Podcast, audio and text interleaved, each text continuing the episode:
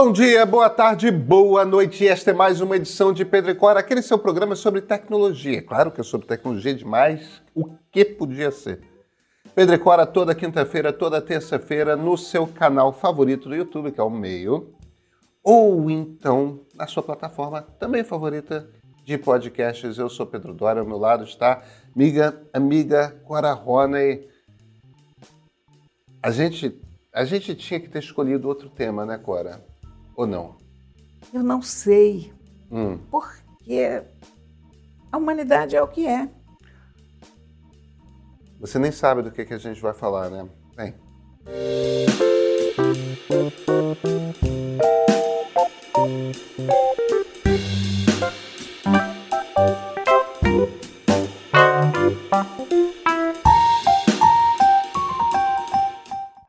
Cara, a gente fala tanto, sabe, de, de desemprego causado por inteligência artificial, mas tem um tipo de emprego que está proliferando, principalmente na África e na Ásia, sobre o qual a gente fala pouco demais, que é emprego mesmo para milhões de pessoas, que é o de treinador de algoritmos de inteligência artificial que meio que repete uma coisa que já existia numa escala um pouco menor na, na, na, nas redes sociais, que é aquela coisa das pessoas que ficam moderando redes sociais, que a gente precisa também numa quantidade abissal de gente que fica vendo as piores coisas, né? Olha, é, é uma coisa impressionante, né? Esse negócio de ver as piores coisas, porque quando você pega uma rede limpinha, a gente às vezes leva susto até onde a gente menos espera. No outro dia eu vi prostituição no Twitter e fiquei chocada, não pela prostituição, mas digo, gente, isso aqui não é seguro no trabalho. Você imagina que não você... é safe for work, não.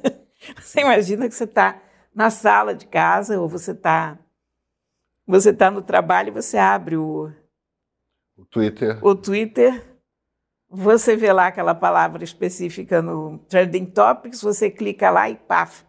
E, e é aquela foto. Não é uma vídeo. metáfora, é um vídeo real. Bom, mas para você ter um Facebook minimamente vi viável, visível no sentido de se poder ver aquilo, tem um exército de pessoas que vê coisas horrorosas. E são coisas horrorosas mesmo. São, né? são. Olha, a BBC essa semana divulgou uma, uma reportagem sobre o desmantelamento de um grupo de torturadores de macacos. Que coisa horrorosa. É muito esquisito, sabe o que, que é? O, grupos de pessoas que pagam a outras pessoas para torturar macacos. Tipicamente são ingleses e americanos em rede uh, que descobrem o que, um que eles chamam de video operator, que é o VO, que está na Indonésia ou no Vietnã ou sei lá onde, em algum país da Ásia, e pagam a essa pessoa, transferem dinheiro a essa pessoa para torturar filhotes de macaco das piores formas possíveis. Mas essas pessoas têm ideias perversas e transferem dinheiro para esses caras doentes.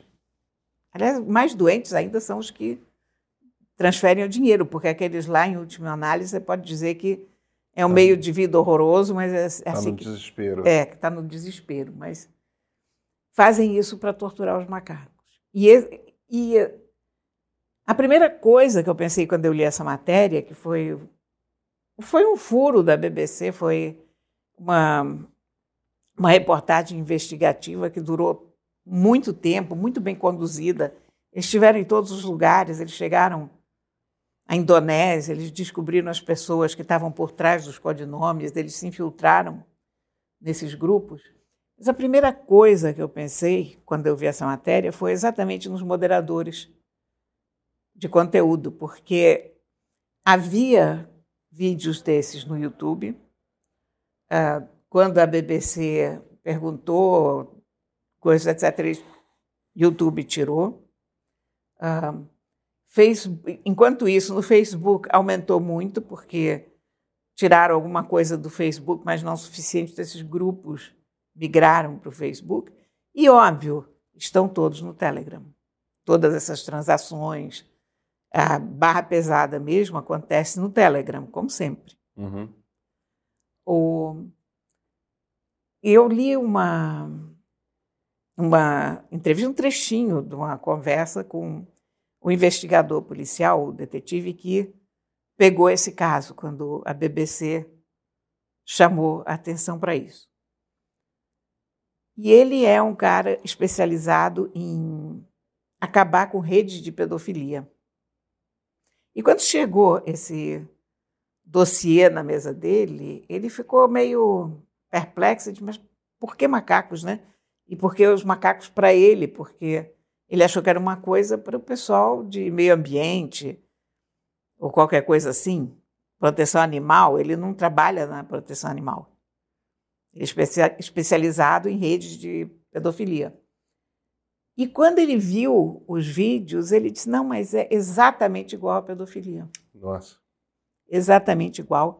A mesmíssima coisa, ele diz, inclusive, o tipo de reação das pessoas, o tipo de comportamento, os, os nomes que as pessoas se dão, a, a ordem hierárquica, eles tudo absolutamente igual a uma rede de pedofilia. É uma mistura de sordidez com sadismo. É inacreditável inacreditável.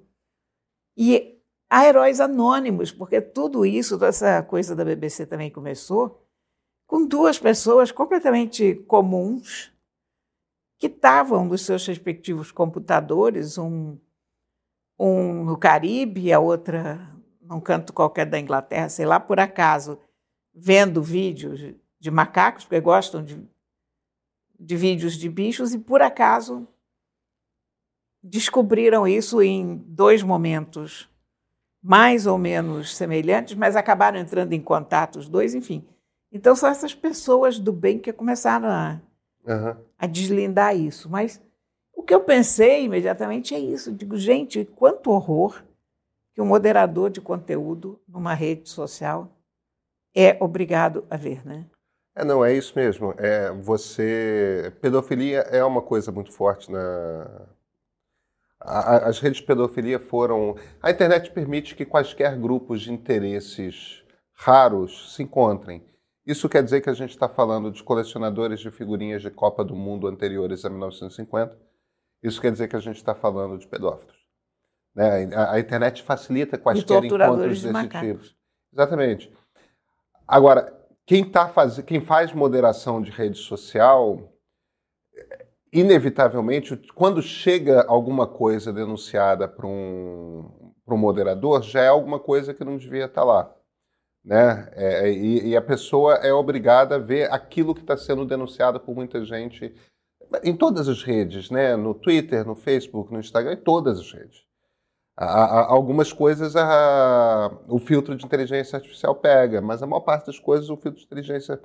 Aquilo que o filtro não pegou, vai para um ser humano ver se pode ou não pode.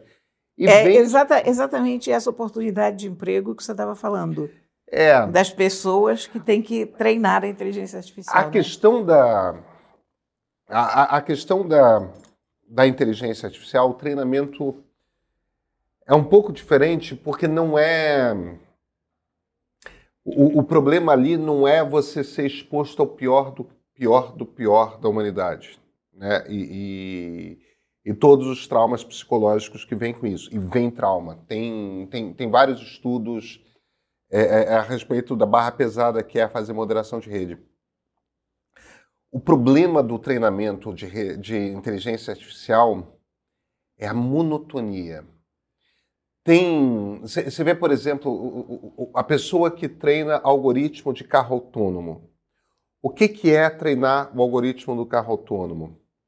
Você pega aquele. Você pega horas e horas e horas de vídeo, e para cada frame de vídeo, para cada quadro do vídeo, você tem que fazer um quadrado em volta de todos os carros. Todos os carros que estão ao redor. Então tem a, a, a câmera da frente do, do carro autônomo, a, as câmeras laterais. Aí você tem que marcar, isso aqui é um carro, isso aqui é um carro, isso aqui é um carro. Próximo quadro, isso aqui é um carro, isso aqui é um carro, um carro. Próximo quadro. Gente, é de matar. Agora, imagina que você, para trabalhar, você ganha 10 dólares por uma hora de trabalho. É, eu estou falando esse número aleatoriamente. É, você ganha um, um, valor. Veja, são pessoas que moram em países pobres da África, países. Não é 10 dólares por uma hora de trabalho, é muito menos do que isso. Na Índia, é, eu estava checando esses números por acaso, por causa da, da matéria da BBC e, do, e desse meu horror ao fato das pessoas terem que ver isso. E eu descobri que você ganha em torno de 5 mil reais por mês na Índia. Quer dizer, em termos de Índia, é um, é um é salário bom. É um salário bem remunerado, mas não paga nenhuma fração do dano psicológico. O, o problema, o, o, problema desse, desse salário de treinamento de inteligência artificial é que te dá, em geral, os treinadores de inteligência artificial são jovens, é, e, e, o trabalho no primeiro momento parece muito atraente, porque é uma coisa que você pode fazer em casa, é uma coisa que banca uma conexão de internet para você boa. É uma, é uma, é, e, você ganha computador da empresa? Você ganha computador, você. E você tem um, um, um salário que te dá um certo status na comunidade onde você está. Você ganha acima da média das pessoas. O problema é que, primeiro, é um trabalho profundamente monótono e depois é um trabalho, para boa parte das pessoas que o fazem, sem qualquer sentido. É aquela coisa de por que, que eu estou fazendo isso? Você vai empilhando os meses, um mês, dois meses, três meses, quatro meses, cinco meses, seis meses, em que as pessoas estão trabalhando por hora, né? Então estão empilhando horas, né? 10 horas por dia, 12 horas por dia, fazendo quadrado em volta de carro, fazendo quadrado em volta de carro, fazendo quadrado em volta de carro. Agora, eu estou dando o exemplo de carro autônomo, reconhecer o cachorro na foto, reconhecer o cachorro na foto, reconhecer o cachorro na foto, reconhecer um cachorro na moto. Aqui tem um cachorro, aqui tem um cachorro, aqui tem um cachorro, aqui tem um cachorro, aqui não tem um cachorro. É, é, é assim que os algoritmos são. É assim que a gente tem um Midjourney, um Dali, que produz uma fotografia estupenda de cachorro. É porque alguém, é porque milhões de pessoas ficaram em milhões de fotos. Isso aqui é um cachorro, isso aqui é um cachorro, isso aqui é um cachorro, isso aqui é um cachorro. As pessoas enlouquecem. É, é tem, tem crises, tem. É, é, você vai começando, a, você vai criando com o passar do tempo uma sensação generalizada de uma vida sem sentido. Você perde a capacidade de ter interesse pela vida. É... Evidentemente que isso não acontece com todo mundo, mas tem um aspecto de crueldade com essa coisa de treinamento de banco de dados que é imenso. E é porque problema... é muito abstrato, né? Se você pensar bem. Se você, você ia antigamente ou até hoje para uma tecelagem, a pessoa vê o fruto do trabalho dela. É. é monótono. Você tem aquele tear, você tem que puxar o tear. Não sei exatamente qual é o gesto que você faz com o tear, mas você está tecendo o negócio ali e você vê o tecido que você produziu. É um trabalho pode, de criação. É, né? você pode pegar. É um trabalho é, de criação. Você pode pegar o que você fez, né? Mas a coisa abstrata é, e sem um sem uma compreensão por trás, quer dizer, uma coisa abstrata que não faz sentido, Pode, pode ser muito difícil, né? Agora, a gente também está no. Não, é, é, isso mesmo, pode ser muito difícil, mas tem, tem um outro ponto aí que é o seguinte: pessoas fazendo, fazendo esse tipo de trabalho passarão a ser mais e mais necessárias. E conforme, porque a gente vai usar cada vez mais inteligência artificial.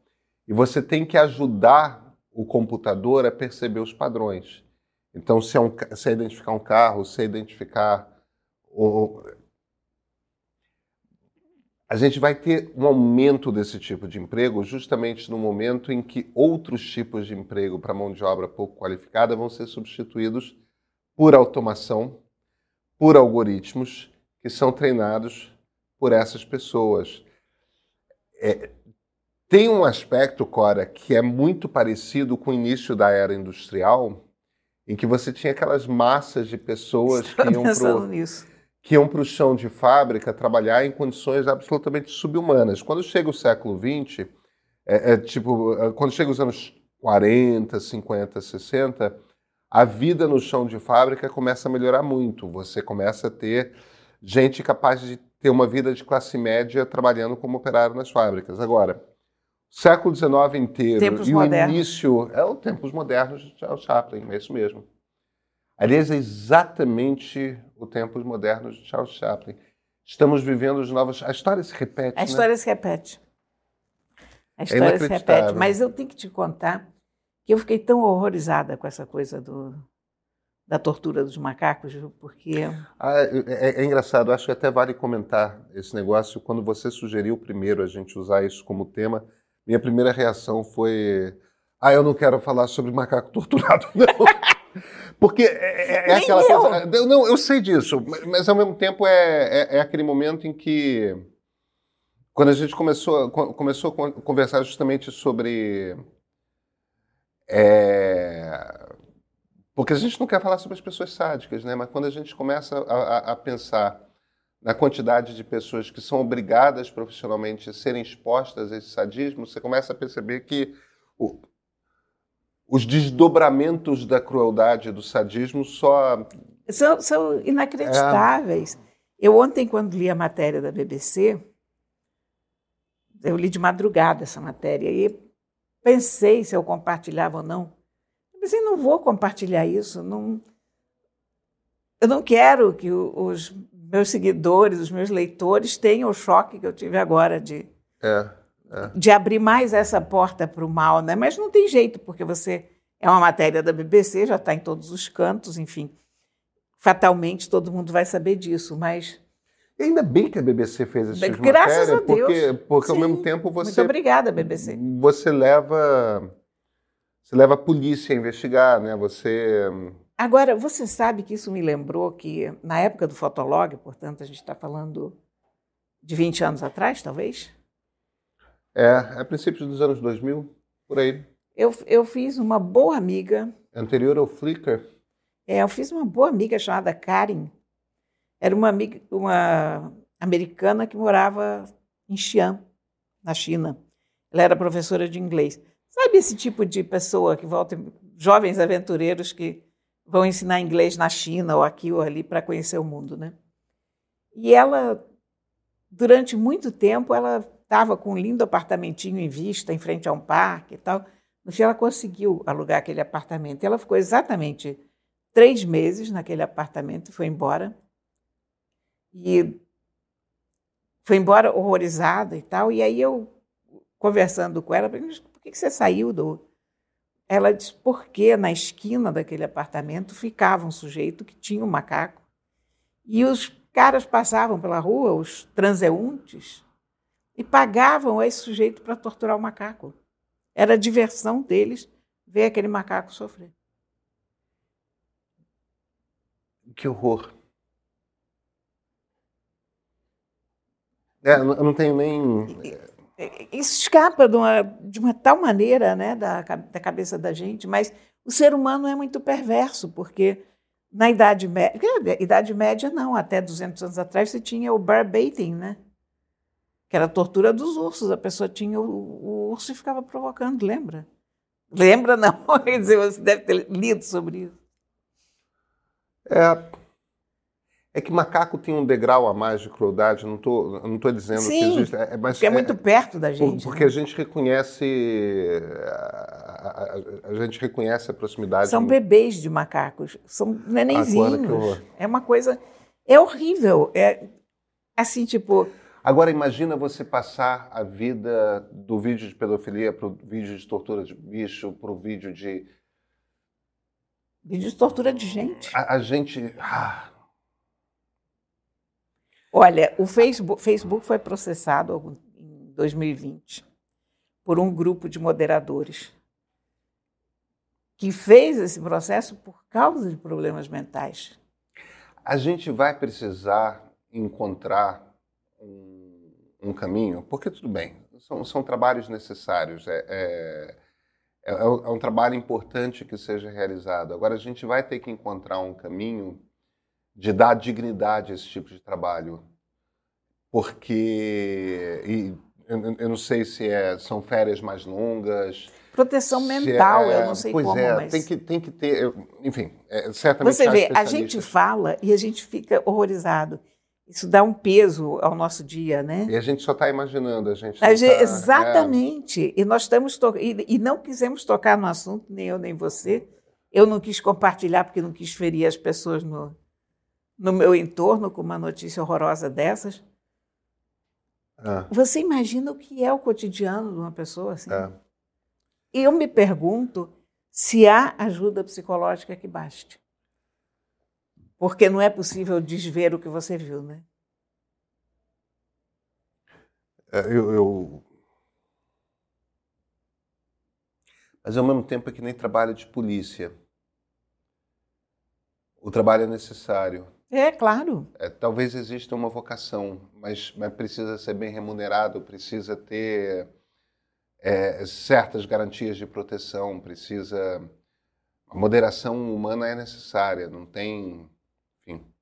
Olha, eu antes de bloquear a tal pequena cidade no Facebook, antes de conseguir fechar minha conta com um razoável sucesso, eu moderava o conteúdo e a gente estava numa época política tumultuada.